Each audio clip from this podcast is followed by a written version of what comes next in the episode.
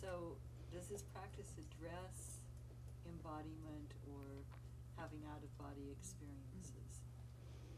So the question is about um, how do out of body experiences where you're you're not aware of the body maybe uh, in the practice how does that relate in this practice? Yeah, it, it, we're not we're not specifically cultivating out of body experiences, but the body disappearing absolutely is a phenomenon that can happen and happens to a fair number of people as they deepen. It, it's and that's one more thing that can be very startling to the sense of self if we haven't had that before. To realize that we're not just the physicality either uh, can be very liberating in its own experience. But there, you know, we're, we won't cover this today, but as this practice progresses, I mean, there's a whole practice path for samatha, which goes through, as Tina mentioned briefly earlier, there's, there's eight jhanas, there's eight particular qualities, let's say, um, available. And uh, th- those are not necessarily contained in the body, they're not necessarily contained somewhere else. The, but the perception is there, when it's happening, there's not a body perception. That's part of the non dual experience. There's aware, sort of pure awareness is, is the, the location. Yeah, there is an aspect. uh, We're in in a way we're we're turning. We talked about orienting towards the mystery or the The the unconditioned. the unconditioned. And as you go, say you were, you know, to look at this practice as it gets more and more deep and more and more refined, there's a whole aspect of it that is formless, where we're orienting towards formless, the formless realms. And if you if you imagine how manifestation happens, it comes from that mystery of the unconditioned down through formless, down through form, and here we all are in manifest reality. So there is a way where we're turning towards that which is beyond manifest reality and doing the practice. So it can be it can be both startling and liberating because at some point this body will go. And then what? So if we already have some experience with that, that process could be less um, unfamiliar. And the, the whole samatha practice path, the progression is in the back of our book. So if you've seen our book, it's it is laid out there. Last year we went through the whole chart, but this year we won't do that. When- So When we were doing the book with, with Shambhala, I did suggest that they develop a board game. And I thought you could have a little thing and roll some dice and you could move through the samatha practice path. And they thought it was a very lovely idea, but they couldn't figure out how to actually market that. And I thought it was a, a great idea myself. game for Buddhists. I yeah, don't know. yeah. Why not? Maybe we could do like a video game or something. And there could be a whole thing about which piece you choose. You know, you you are your piece. We can have a whole exploration. You see. okay, so uh, we're going to move on then and talk some Oh, about. We'll- we'll let Marcia- oh, one more. Yeah, Marcia. I, I just wanted to be sure I understood. Through the whole, if we stay with this, through the whole eight stages, the initial practice is still focusing on this area. We don't focus on different areas. So the question is if the practice was to progress through all of its different stages, do we always stay with the breath at the anapana spot as the object? The answer is no. We, we start with the breath, and there's a point in the practice, what, what is roughly called the form jhanas, which are the first four. Those, those the breath is the object. And when, when the movement is into what's called the formless or uh, jhanas or realms, uh, the object will change. The breath no longer um, works. Yeah, you can't use an object that's in form For for, access to formless, so Yeah. then the whole thing changes. Yeah. Okay, so we've talked some about differences between concentration practice or samatha practice and vipassana, but just to give a few more um, aspects of that, since so many people here are, are vipassana practitioners. Um, so one one is the actual use of the word mindfulness or mindful, and if you look, the way we've taken the word mindful in in the West, especially in the vipassana practice, it's almost you could almost say. I think I was talking to, I don't know who it was. maybe even Joseph Goldstein on the three month retreat. Anyway, some people think we're actually becoming like the mindfulness lineage. So the word mindfulness has become so predominant in the practice. And really, what the word mindful means generically is just paying attention to your object. That's all that it means to be mindful. So when we're mindful of our object, we're, we're, we're staying with the object of our practice, whatever that is. So in this practice, we're also mindful. It's not like there isn't mindfulness as a part of this practice. It's just that we're being mindful of the breath as it's crossing the anapana spot. That's really, uh, at its purest sense, the main thing we're mindful of all the time. And that's what the anapanasati means. Right, is mindfulness of breathing. But the application of it in Buddhism, there's many applications. Right. And we talked about what's being cultivated, the difference there. So, with the concentration practice, we're, we're building that muscle of really um, loosening the grip of our personality patterning and the way that we get pulled off the object is, is our habituated condition patterning. And so, what we're really doing in this practice is building strength, if you want to think of it like that, to um, either turn away actively or ultimately just to not have the same level of interest. So that when our story is pulling us off, which really ultimately most of that story leads to suffering. So we're right back at the first noble truth here is that all these stories and ways that we what we take ourselves to be, either having to have this or not having to have that, or um, all of the contents of a lot of the thought patterning, um, a lot of it leads to suffering. So we're just deconditioning so that we have more freedom that that isn't isn't compulsive. That's really what we're cultivating with the concentration. With the vipassana, we're cultivating the ability to just be with things as they are. So, whatever is arising, we're not needing it to be a certain way. We can just be with whatever is predominant in our awareness without being attracted to it or aversive to it. We can just be with whatever arises. And that's a wonderful capacity to cultivate. That's part of why the Vipassana practice has been so, um, so wide reaching and so had such an impact on our culture. So, but they're but they're each cultivating something different, and they're both things that are important and beneficial to us on that journey and path of liberation. Also, uh, a way to look at the differences is that in the concentration pa- practice, we're really penetrating that um, that mystery. We're taking that laser-like or more and more laser like awareness. And we're, there's a way of penetrating into realms and experiences and aspects of our of what we are and the mystery of what we are that normally aren't available to us just living our everyday life so there's a certain kind of the cutting through that laser that penetrates beyond our normal awareness with the vipassana it's more, and these are all our words, but it's more like we're permeating so that we're taking our awareness and really um, there's no separation at all from the phenomena that are arising. So there's a way that whatever is happening inside or outside, we can just be with. So, so a difference, for example, would be how one handles pain. So in Vipassana, you might actually has anyone ever had pain doing Vipassana before? Nobody here has ever had that. Anybody anyway, pain today? yeah.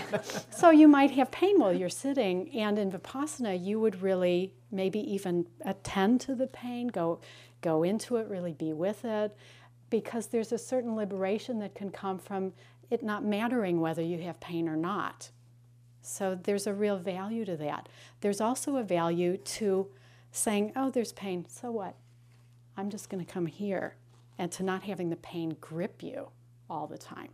So then, you know, when you're driving down the freeway and somebody cuts you off in traffic, after after when there's more capacity to just let go, something in life comes up that could be a trigger or whatever, we just turn away.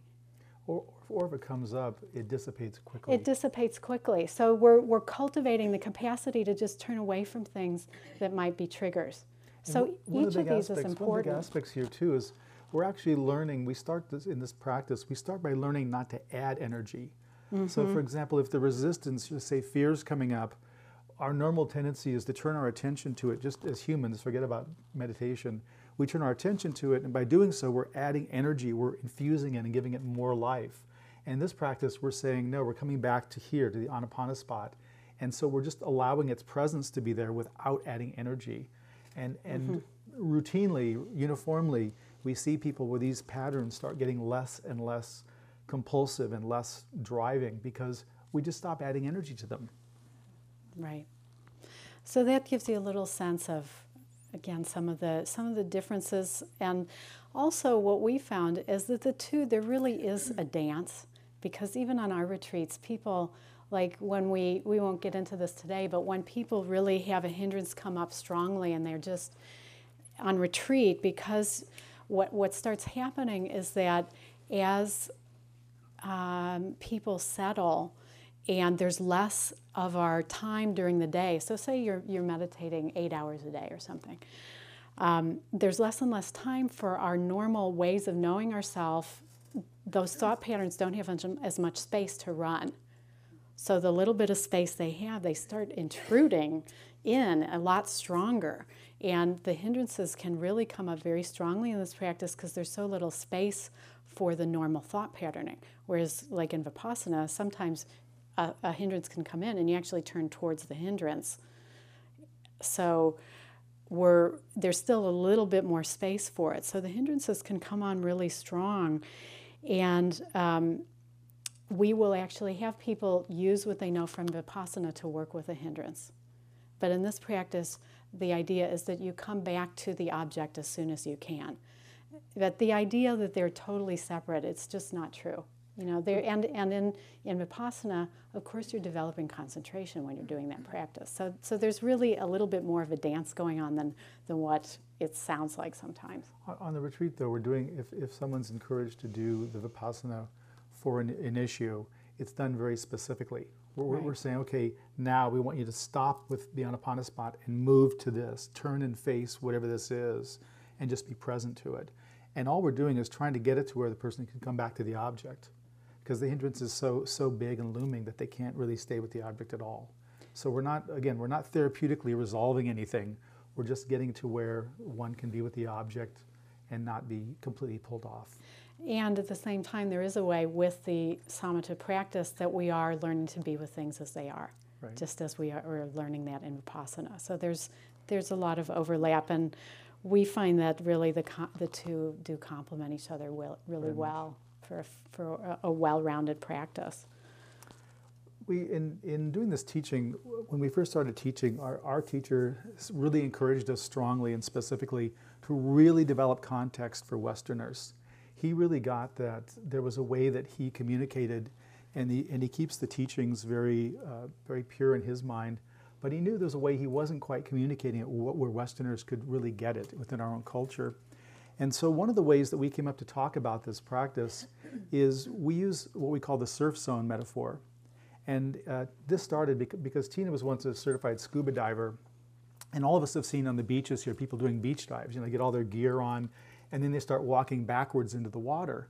And we realized that's exactly what this is like. You know, we're focusing here, and there's some ways we can't see the waves that are coming behind us, that are coming at us. So we are kind of walking backwards and it's kind of like we're moving off from the shore, and, and initially it's the, it's the environmental factors, let's say, uh, this chair is a little bit uncomfortable, my, my, my knee hurts. There's sort of these little things to take us off the object. It's like the small waves right near the shore. And if we keep sort of progressing backward, backwards into the ocean, then the bigger waves, the bigger issues, the more fundamental issues start coming up, again, sort of trying to drag us off the object.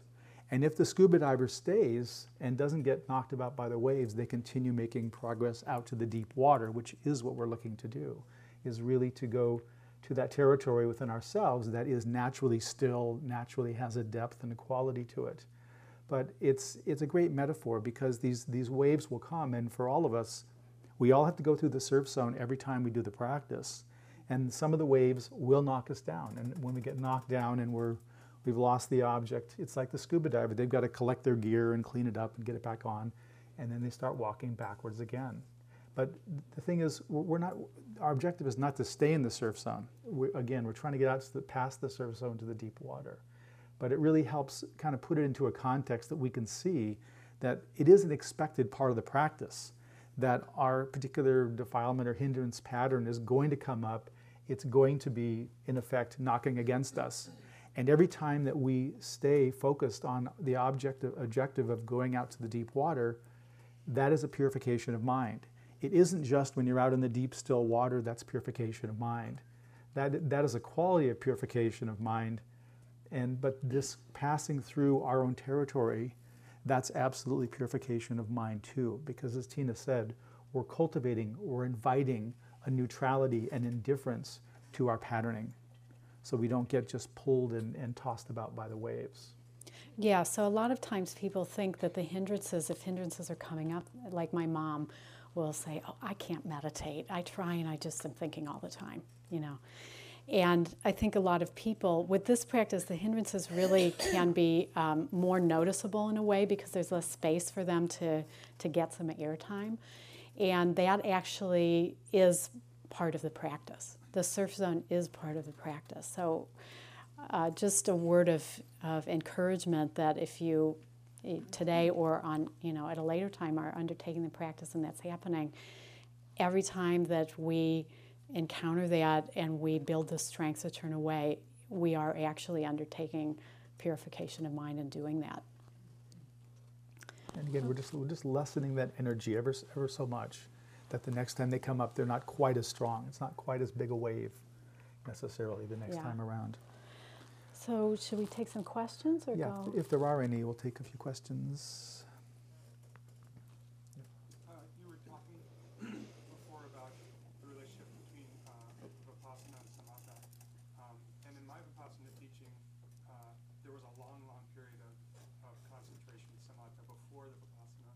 And I've always kind of seen it as a prerequisite of Vipassana. Um, and that's, there's a lot of judgment in that statement. Yeah. But do you, what's your take on that? I mean, I don't know how to kind of do Vipassana without the concentration. Um, uh, Yeah, well, that's that. What's so the question? question is, um, in his experience with doing vipassana, there's usually a, a period of the samatha at the beginning. So how, you know, it seems like that's a prerequisite for vipassana in a way. Yeah. Yeah, well, our teacher, again, we went through the three stages Sila, Samatha, Vipassana, so that kind of is reflective of what you're saying. Um, different people teach it different ways. I mean, they're, they're, one of the things that's been interesting is that there's a few very small, small number of sutta references where the Buddha talks about just skipping sam- samatha completely. And those have kind of been held up as um, a kind of permission to just skip it completely. And that's, again, all of you are the masters of your own practice, so you can do whatever you want. But that isn't, if you really read what the Buddha said over and over and over, that's not what he was really encouraging. He was just saying if you, if that's your only option, then give that a try. But to have the power of the concentration behind the, the inquiry of the Vipassana um, just gives it more more strength to actually do what it's intended to. So they, they um, we actually have a quote in here from Ajahn. Um, is it Ajahn Ajahn Chah, who talks about really the the concentration being the well the sharpened sword that then you use in to cut through in the vipassana. So you could wa- wave a sword around all you want, but if it's dull, how much is it going to do? The, the other aspect for us is it really came down to the question, what did the Buddha actually practice? Yeah. And that's what became engaging to us, was th- this clearly was an important practice to the Buddha. Um, I mean, he did it, it was really his first practice as a child and the last practice of his life. So that alone was really impressive to me. After, you know, teaching for 40 years, he's dying, this is what he does. It, it's got to mean something, you know, whatever Yeah. it is. So, but, but it depends, again, Tina's right, each person is really the captain of their own ship. They get to choose what they want to do, what they're called to do. And for the people that are called, when they feel the burn for this practice, they, they just have to do it. And other people, it's not, not so much an issue. So I think we'll go on to Got one another. more question oh, back there. Uh, Yeah, I, um, I had a little trouble with the word purification. Mhm. And uh, I think I can sort of work my way through it, but I just wanted to check. When I, every time I hear it, I think that sounds really judgmental and dualistic. There's all these nasty defilements and we gotta get rid of them so we can be pure. And I don't think that's what you mean by that. And Mhm.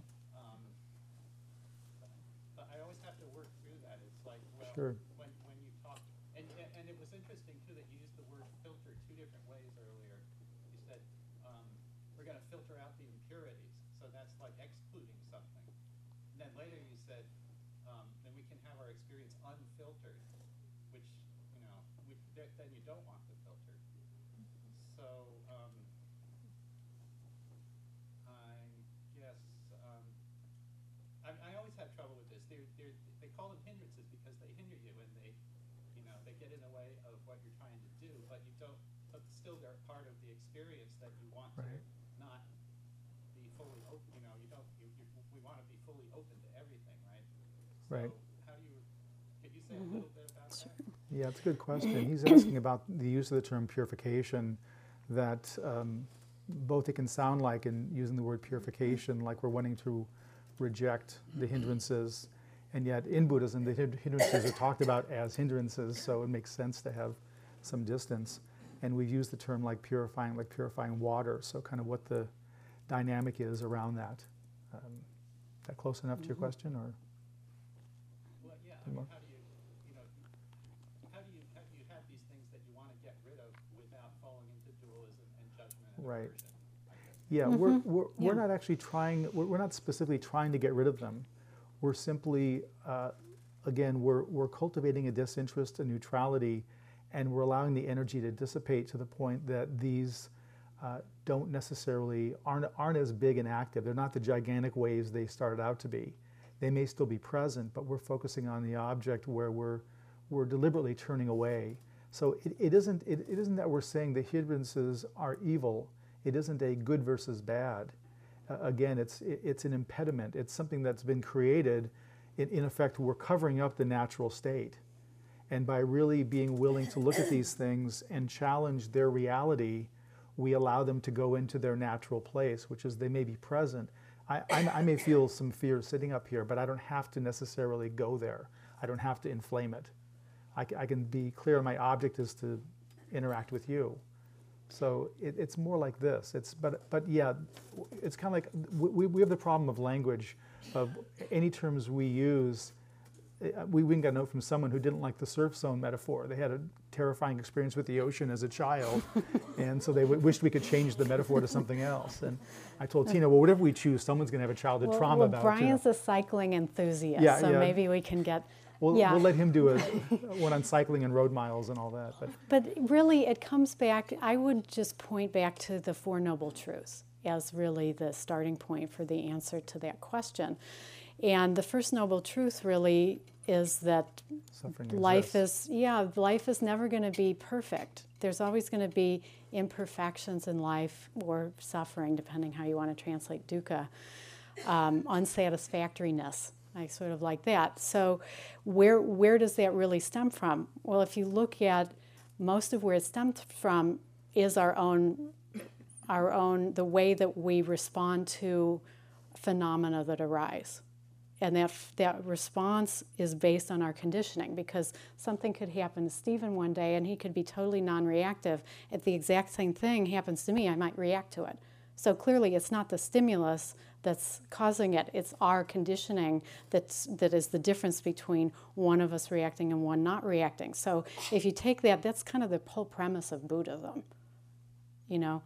So so life is is going to be unsatisfactory. That's just an inherent part of the human experience.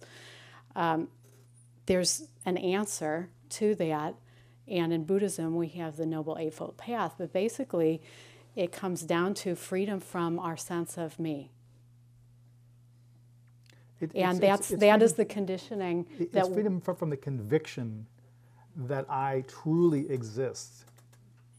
You know, there, there, is, there is an existence, but it's the conviction that that's, that's the whole story, and it's just not.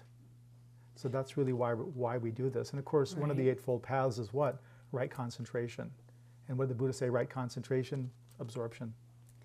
Yeah, so if you go back, so this is a long winded answer to the hindrances, but really, hindrances are just, if you look at why we suffer, it's mostly, I mean, there is actual pain that happens in life that's unavoidable. But the second arrow that the Buddha talked about, that's the first arrow. The second arrow is our reaction to it. And so, yeah, are the hindrances evil? No, they're not, but that's what causes us to suffer. So if we can have more freedom from that, we don't have to judge that.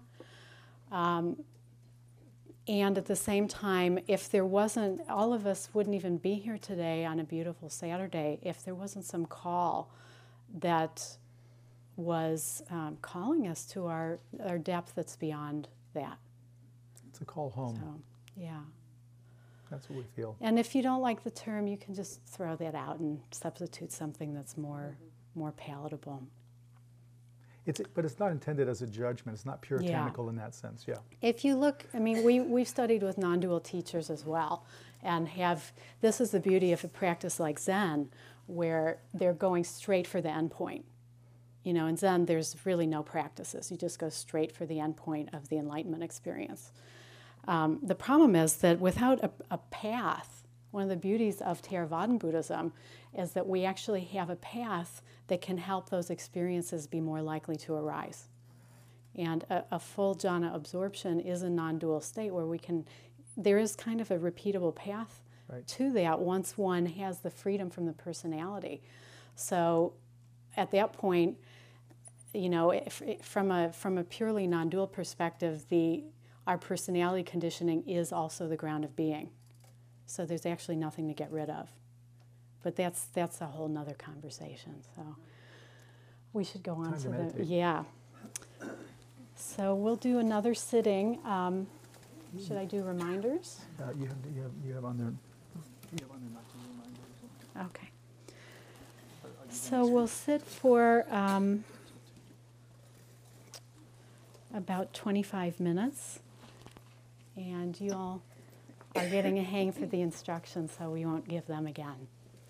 But I may do a few reminders. Just the, and the reminders really are just to support um, building a habit. We really want to encourage you to not be have judgment if you've gone off the object.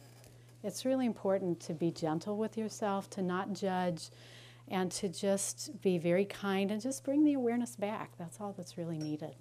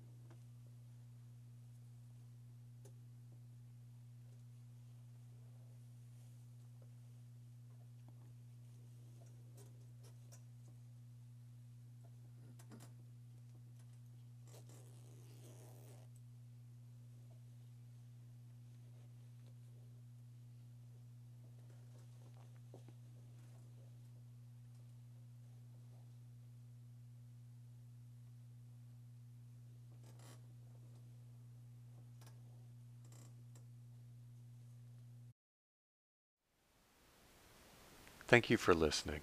To learn how you can support the teachers and Dharma Seed, please visit dharmaseed.org slash donate.